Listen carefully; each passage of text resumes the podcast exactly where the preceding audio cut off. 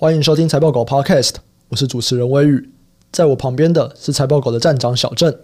Hello，大家好，欢迎来到财报狗台股、美股、提款机单元哦。在这个单元里，我们会从产业的角度去介绍台股供应链里面高联动的美股巨头，让你认识更多值得关注的美股标的。我们可以透过研究台股去投资美股，也可以透过研究美股投资台股。那这一集比较特别啦，这一集我们比较不是在针对。特定的产业或者是股票去介绍他们台美股的联动关系，我们要来介绍的啊，是我们在分析这个台美股联动关系里面一个重要的工具，就是法说会的逐字稿。那什么是法说会逐字稿哦？因为有的朋友可能还不太清楚，不过如果是常听我们这个单元的朋友，基本上就会对这东西蛮熟悉的啦。我们每一季都会有各间公司的这个季报解析嘛，那其实这些解析啊，都是从美股的法说会逐字稿里面来的。那小郑要不要来跟大家解释一下，这个法说会逐字稿是什么东西，又为什么会有这个东西呢？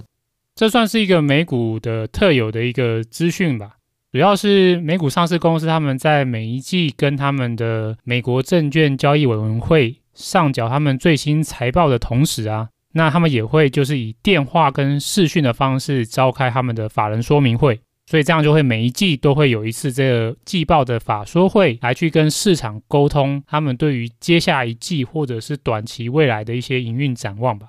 这个为什么说是很特别呢？呃，其实台股也会开法说会嘛。对对啊，所以法说会好像也没什么特别的嘛。对对对，对。可是其实美股季报法说会啊，它在很多面向其实跟台股的法说会有很大的不一样。那第一个话就是说，台湾的股市其实并没有特别要求，就是这些上市贵公司一定要每一季都开季报法说会。现在很像规定是一年要开一次吧？对，而且我记得这好像也是只有上市吧？嗯，只有上市公司有要求说，哦，你一年要有一次公开的，就是就是法说会跟市场说明你的状况。嗯，所以这也是全年，它也不是一个说针对你上一季或下一季的季报的这些观点的说明。有点不太一样，就是它算是一个一年一次跟市场沟通一下，嗯，我最近做什么事情这样的一个法说会吧，嗯，所以就是说，当然第一个差别就在于说，诶，美股法说会其实某种程度上它的频率会比台股公司的平均频率要高啊。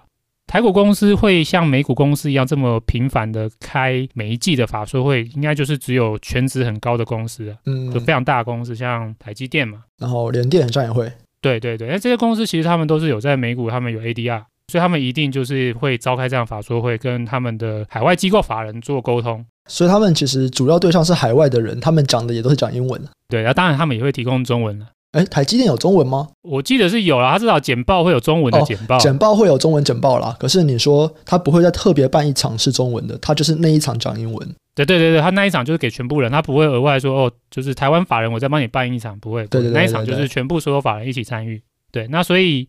大概就只有像这么大的公司，或者在海外 ADR 上市的公司，才会也有这样每一季就是一季的季报法说会。而如果像台股很多公司，可能比较比较中小型的公司，它可能就不一定会开。就像刚刚说，只有上市公司会被要求。那如果说今天是上柜公司的话，嗯，可能主管机关不要求，他可能对五六年他也都不会出来开法说会。嗯，对，所以这个差别就很大。我觉得还有一个明显的差别啊，就是在美股啊，我们所看到的那个简报。或者是我们在看法说会逐字稿，或者甚至有一些会有当时的录音档，其实它都是很完整的。就是我们散户在看，跟真的法人在看的东西，其实是是一样的。因为我们就是从这个会议一开始，哎，大家好，那我是这次的主持人某某某，然后一直到最后，好，那我们这次的电话会议就到这边了，拜拜。然后他拜拜以后，就是全部的人，全部的电话就会被挂掉。就是我们拿到的资讯跟其他不管你是怎么样的法法人啊，或者是记者媒体啊，我们拿到的的资讯都是一模一样的。但是在台湾有一个很有趣的事情是，诶，都不一样，而且有好几个层次的不一样。如果大家会去跑一些法说会的话，然后你们在当时看的简报，你们再回家再去看公司上传的简报，其实有一些公司那个简报是不一样的。之前我们有研究员去看，我忘记哪一间公司了，发现当时的简报。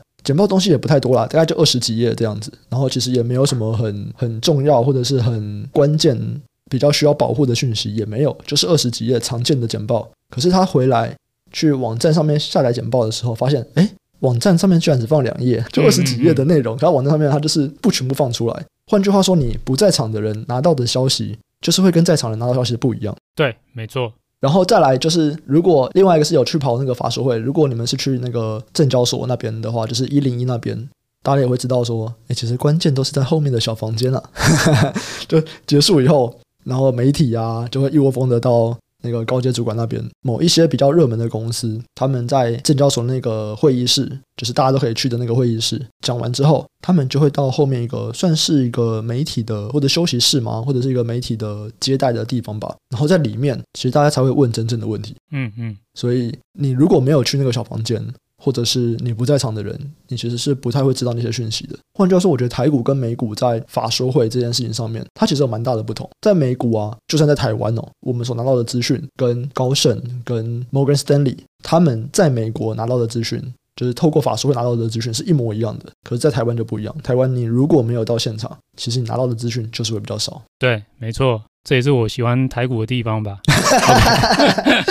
哇，这就是喜欢，这没有不好啊，这就是资讯优势，这，个很棒啊，对啊，这个这超棒的啊，对啊，反正每一个股市都有每个股市的特点，它有它的好，也有它的不好。不过，的确，就像刚刚我宇说，就是说，嗯，如果你是一个独立投资人，你没有办法这样在台股跑法说会。你看这些公司是在美国，都在美股嘛，嗯、你不可能每一家公司开法说会，你要飞到那边去嘛。嗯，对。如果它都跟台湾一样的话，哇，那你这样很多资讯都拿不到。可是没有，你根本完全不用担心，因为美股的话很特别，他们就是在这个法说会的内容，他们尽量要做到透明，然后所有人的拿到的资讯都一致，跟台湾比较不太一样。所以基本上你能够透过法说会得到的资讯，会跟就是其他 sell side 法人是差不多的。嗯，对，他们不会有那种什么神秘的小房间，然后会后神秘的问，哦，没有这个东西的。对，所以这个就是一个对于美股而言，它算是一个很特殊的资讯吧。那这样也带给就是我们美股投资人有不一样的一个资讯运用的上的一些优势。对。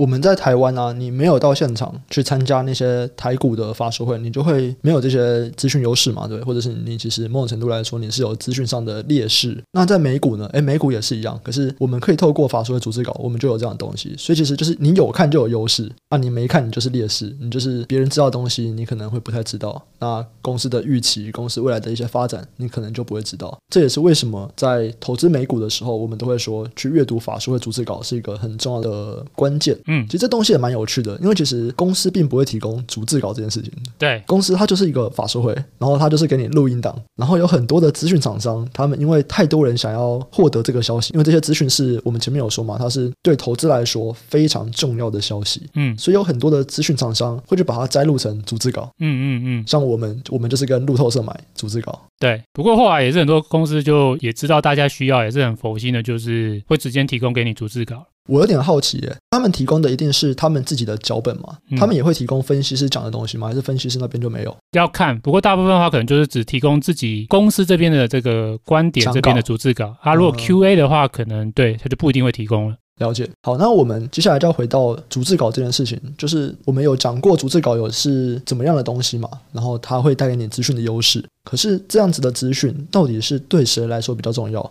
是比较 for 短期的投资人吗？还是比较是长期投资人呢？好啊，那其实就我的观点啊，就是不管你是短期投资人或者是长期投资人啊，我觉得都要看，因为你想要的资讯这里面都有。对，而且某些程度上啊，甚至我觉得短期投资人应该没道理是不看法说会逐字稿，因为如果你去比对公司的季报发布跟它的这个发布时间点前后的股价，你通常会发现说，季报发布的时间点前后的股价波动常常会特别剧烈。市场很喜欢去猜公司的季报发布的好或坏，嗯，所以他往往在季报还没有发布之前呢、啊，可能就会。诶，有一些神秘的讯息出来，跟你讲说，哦，叉叉叉，预期这一季接下来要公布的季报会是什么？超乎预期，或者是不好于预期。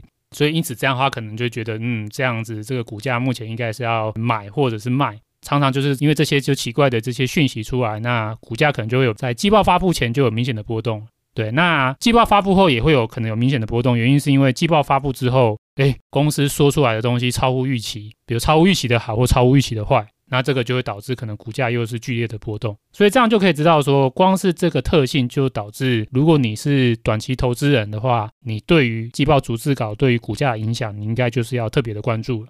而且这边有趣的事情是，我们不只是在看说公司的表现到底有没有合乎市场预期，其实他们也会在意的事情是公司的预期有没有好于市场预期。因为我们会看到蛮多种时候啊，公司可能这一季的表现，诶，超乎市场预期哦，可是公司说它下一季会很烂，哇，这种时候股价还是大跌。就明明这一季表现比较好，可是因为公司预期的下一季比我们预期的下一季还要烂，那这种时候一样会大跌。等于说要比较东西好多啊，我们又要比这一季，又要比下一季。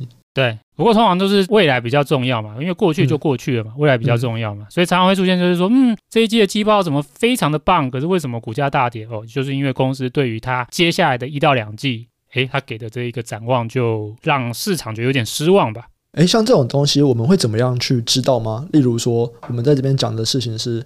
公司的表现跟市场表现关系是什么？我们要怎么样去知道说，呃，今天这个大跌，它的原因到底是什么？我们是去看新闻还是怎么样？好啊，那其实我觉得看新闻啊，或者说你还会去看讨论区的分析啊，我觉得那都已经是第二手或是有点落后的资讯了。对，基本上我个人会建议就是说，你要了解，就是直接看美股季报法说会的逐字稿。基本上我认为就是你要的内容，它里面都会有。你再去看这些就是新闻啊，它其实也是把那些内容再自己做一次诠释而已。对，而且你要想，就是说有时候这些媒体啊，或者是研究员好了，我觉得财报狗也是啊。我们这些季报解析啊，或什么的，一定多多少少都会有一些我们撰写者本身的个人的立场。嗯，比如说我如果今天是一个看好一家公司的研究员，我写出来的报告，那内容一定是我会特别对公司的机会前景有比较多的琢磨嘛。嗯，然后我可能会下意识的就淡化公司的潜在风险。那所以这样的话，你在阅读的时候一定会得到误导。所以就是说，我觉得如果你今天是一个嗯，你想要多花点心思，真的去了解公司的一些第一手的资讯，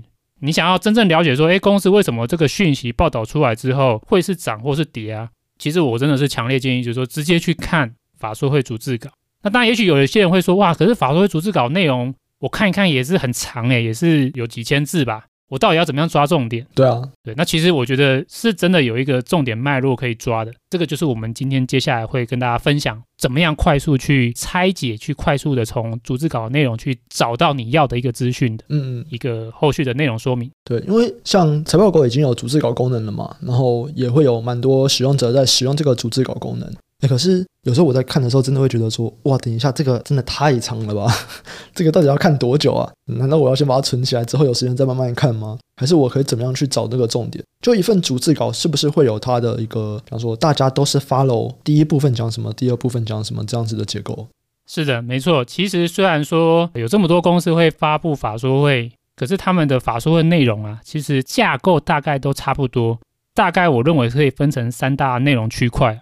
通常一开始啊，一定是执行长出来跟大家就是说明公司短中长期未来的展望。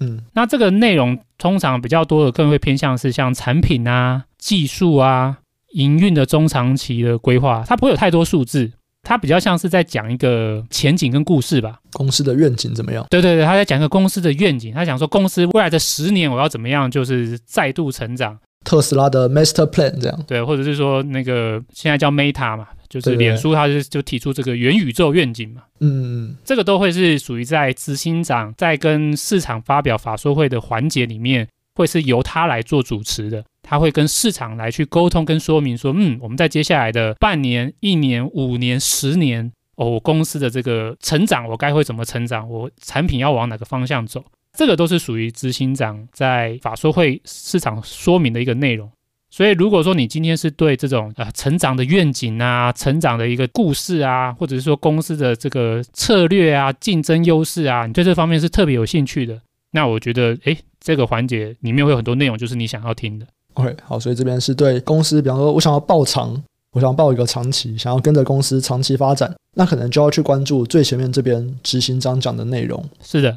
那如果是下一个部分呢？让执行长讲完了，那接下来下一个部分会是什么？第二个环节的话，通常接下来就会是财务长。那财务长的谈论的内容就会跟执行长很不一样。就我个人的观点啊，就财务长的谈论呢，通常会很焦聚在比较是短期的一个营运状况。这个短期通常是是比较焦聚在上一季跟接下来一季。通常一开始他会先回顾一下过去一季的营收、获利、EPS，然后成本费用的变化。并对其中的一些特殊的表现，譬如说为什么营收这么好啊？为什么上一季的费用这么多？他这些会来做一些就是简单的说明。站在财务长的角度，他觉得为什么我们公司上一季的营收获利成长表现会有这些特殊的一些状况？嗯，那在接下来的话，他当然接下来就会是要去说明一个，就是大家在看逐字稿都会马上最喜欢去看的东西，他会跟市场说明公司接下来一季的预测。嗯，对，他会去给予市场他的营收获利或者是 EPS 的预测，它也会针对它的预测。如果有些特殊的情况，它会做一些说明，譬如说，哎，为什么我这一季的营收我预测会特别的好？通常这种这种资讯，就市场很兴奋啊，就是哇，你怎么预测这么好？如果这个预测是比市场原本预期的这个营收获利表现还要好的话，哇，那这样就是一开完之后，马上盘后就会大涨，可能十几二十趴的。对，那反过来就是说，嗯，如果你这个说明这个你未来的一季的财测是不好的，而且是低于市场的预期，然后你做出来的说明又让市场觉得嗯有点悲观。哇，那通常这个就是把说一开完之后，马上盘前盘后这个股价就会炸裂，对，就会炸裂，对，而且美股很可怕，美股这个是没有涨幅限制的，嗯，这个炸裂往往可能最可怕，可能可以到五十趴以上的可能都有可能。诶，那像我们在季报解析啊，之前的台股美股提款机 Podcast，我们的这个季报解析啊。我们最前面都会是一个上一季的回顾嘛，嗯，然后再来会是那公司在怎么样讲他们未来一季预测的状况，对，这些东西全部都是属于财务长这一块的吗？对，其实这里面会有很大的一部分内容会是财务长的区块。那可是除了财务长之外啊，其实还有最后一个区块，通常也会跟短期的呃营运的表现，嗯的资讯会很相关，嗯，那这个就是最后一个环节，就是法人 QA。法人会询问问题，其实这个状况就很像我们现在礼拜二在看那个疫情中心指挥中心的那个状况，就是、欸、对，没错啊，没错、啊。指挥官会先讲一下，哎，今天几则病例啊，然后状况怎么样啊？就是本土几则，境外几则，然后等他讲完之后，底下的记者就开始来，哦，这边是中天新闻，这边是三立新闻，那我想问什么问题？那其实最后这个 part 就有点类似这个样子。他就会是说，哎，你好，我是高盛的叉叉，我是 Morgan Stanley 的谁的某某某，然后我想问的问题是什么？对对，没错，它就是完全一模一样的情况。那如果是像我们台股美股提款机季报解析比较短期的营运，可以再去看这个法人最后这个环节啊。原因是因为虽然法人的问的问题很广泛，可是就我的经验啊。通常法人的确对于短期的营运的展望会比较在意。嗯嗯嗯，会有人问说：“哦，请问公司未来的十年、二十年的成长的策略或是什么？”可是其实就我个人的经验，我觉得大部分的就是这些法人，他们最关心的还是公司的短期的营运。你公司提出来下一季预测为什么这么好或这么坏？那如果再问远一点，他可能问说：“那下下季呢？像现在是上半年嘛，可能会再有人问说：那下半年呢？”对对。可是他大概这个关心的范围，其实很多人大概都是。仅止于就是一年内，就不会问到明年去啊。就大部分的分析师，sell side 分析师，其实他们不会想到很久，他们不是说什么就是哇，我是长期持有你的，嗯，对我就是对你的长期展望很关心。没有，他们其实大部分都是还是比较关心一个比较短期的状况，嗯，对。那所以就是说，如果你今天是像我们的季报解析一样，你想要更多的了解是公司短期，譬如说下一季，或是未来的半年，或者是一年也可以啊。未来的就是四季以内公司的营运展望的大概状况。除了财务长的观点之外，我觉得也可以去看法人的观点。嗯，而且我觉得这边某种程度来说啦，它就是代表市场目前最关心的消息嘛。没错，其实它就是市场的大咖嘛。对啊，对啊。你讲完大咖很开心，嗯，那当然就是很有可能就会涨嘛。嗯，对啊。如果你讲的东西让大咖不开心，嗯，那大咖觉得你这家公司不太妙，那当然很有可能股价就表现就比较疲软。嗯，有投资美股投资人会知道说，其实美股是非常在意这个 narrative。或者是他们所讲的现在的故事是什么？嗯，那一般人要怎么样去知道？比方说，这档股票目前在意的故事是什么？例如，我们就举个例子啦，Netflix 以前 Netflix 的故事主要是在讲它的用户数。我的哎，我每月的活跃用户有多少？可是近期它的活跃用户有点瓶颈嘛，所以他们开始想把故事转向到顾客的终身价值，就是我月费可以调涨啊，所以我用户就算成长停滞了也没关系，我去调涨月费，我一样可以赚更多钱。那我们要怎么样去知道不同公司目前市场所关心的故事，或者是关心的东西到底是什么？到底市场关心哪一个面向？诶，这种时候其实我们就是可以透过法人的 QA 这个 part 去知道它。对，没错，没错。好，前面呢我们讲了这个逐字稿的架构嘛。第一 part 是执行长对公司比较愿景方面或者是战略策略方面的描述。那第二 part 会是财务长在讲上一季的表现以及下一季的预测。然后最后一个部分就是法人的 Q&A。好，那我们已经知道了这个逐字稿的架构大概长这个样子。那接下来啊，我们就来跟大家分享说，如果你是属于比较短期的投资人，或者如果你是属于比较长期的投资人，那么你们应该要怎么样去看逐字稿，然后要特别关注哪一些内容？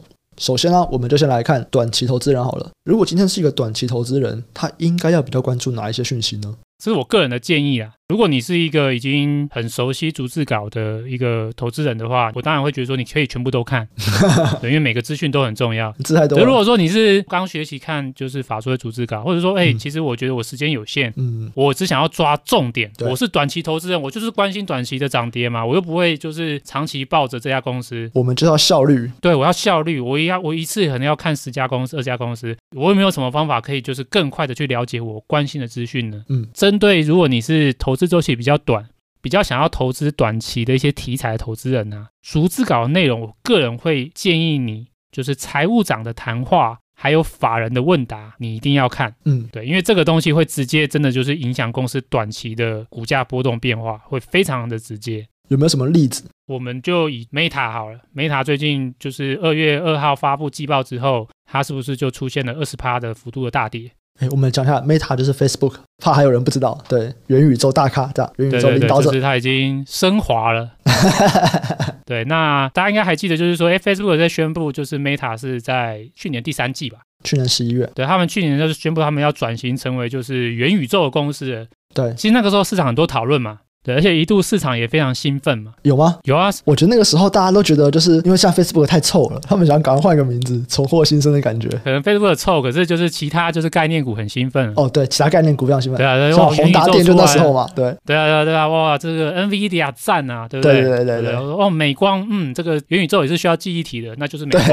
对对对对，大家很兴奋嘛，对不对？哎，可是想不到，就是过了一季之后，这个题材似乎对 Meta。好像没有什么太正面的讯息，而且反而季报公布之后，哎，出现二十趴幅度的大跌。嗯，对，那到底是为什么市场在这个季报公布之后会这么失望呢？其实就我观点呢、啊，就是说你与其一直去看执行长在这边说他们 Meta 的就是执行方向，你还不如就是去直接看财务长的发言，你会更了解说他到底为什么短期市场那么失望。原因是因为啊，如果你去看就是财务长的说明啊，财务长他在揭露他接下来下一季。也就是今年二二 Q1 第一季财务预测的话，它预期营收会季衰退十六点八趴。这个营收季衰退其实蛮合理的，因为 Q1 是淡季是没问题。可是问题是衰退十六点八趴，诶，这个就超乎市场预期了。因为如果从公司上市以来，公司大概是一二年上市到现在嘛，总共就是十年了嘛，十年有十个 Q1 季度嘛，没有一个 Q1 季度的衰退幅度是这么大的。大部分的 Q1 的这个季衰退，顶多差不多就是平均差不多在十趴左右，可是它衰退的幅度却是十六点八趴，这个是历史最高的跌幅，那也就高于市场的预期。财务长又揭露了另外一个讯息，是说他们就是上一季日活跃用户数量是十九点二九亿人，那这个数字大概是有点略低啊，其实我觉得有点像接近持平啊，就是说它跟就是第三季十九点三亿人是持平嘛。或者说稍微低一点点，可是这件事情市场很敏感，为什么？因为这是公司首度以来，他们的日活跃人数不再成长，嗯，这个就是一个市场预期嘛。市场原本预期你都会成长，结果你居然停滞了，而且停滞没关系，你还真的是有点下滑，哇，那这些资讯就让市场就是非常关注，说哇，你怎么这个日活跃人数停止上升，然后你的接下来的第一季的季度的营收就衰退这么大？那市场当然就很担心嘛，所以这个时候你就可以再去看说，财务长也知道市场很关心这件事情，所以财务长他当然就会对于这样的一个状况去提出说明。那财务长怎么说明这些不利的状况？他大概简单说明的这个原因大概分四点吧。这个大家可以等一下节目完之后，你可以尝试去看，其实很快就可以看到财务长他说出这些观点。第一个，财务长把这个观点归咎于其他的竞争对手竞争越来越激烈，导致用户在脸书停留的时间减少了。嗯。所以这个就是日活要人数为什么减少一个很大的原因，就是其他对手竞争，他们觉得越来越激烈。那他们当然特别指到的对象就是 TikTok，对，嗯，TikTok 就是一个他们直接瞄定的一个对手。第二个的话就是说，那当然公司针对像 TikTok 这样短视频的一个产品呢，他们也想要就是啊赶快追上嘛，赶快跟他竞争嘛。所以公司其实有推出一个短视频的产品线 Reels。对，可是公司说这个 Reels 目前呢，啊，它在这个广告获利的转换呢，是比不上目前既有的脸书。是他们叫做 feeds 啊，就是我们现在看的这个脸书会有那个一篇一篇贴文嘛。动态嘛，他们叫 Feeds 嘛。对对，这个广告的获利转换率还是不如现在既有的主流的这个产品。所以说，当然他们认为我们有在跟 TikTok 竞争，我们的这个 Reels 的这个产品线成长也很快。可是问题是，它把它转成广告费用带来的效益，还是比不上目前主流的产品。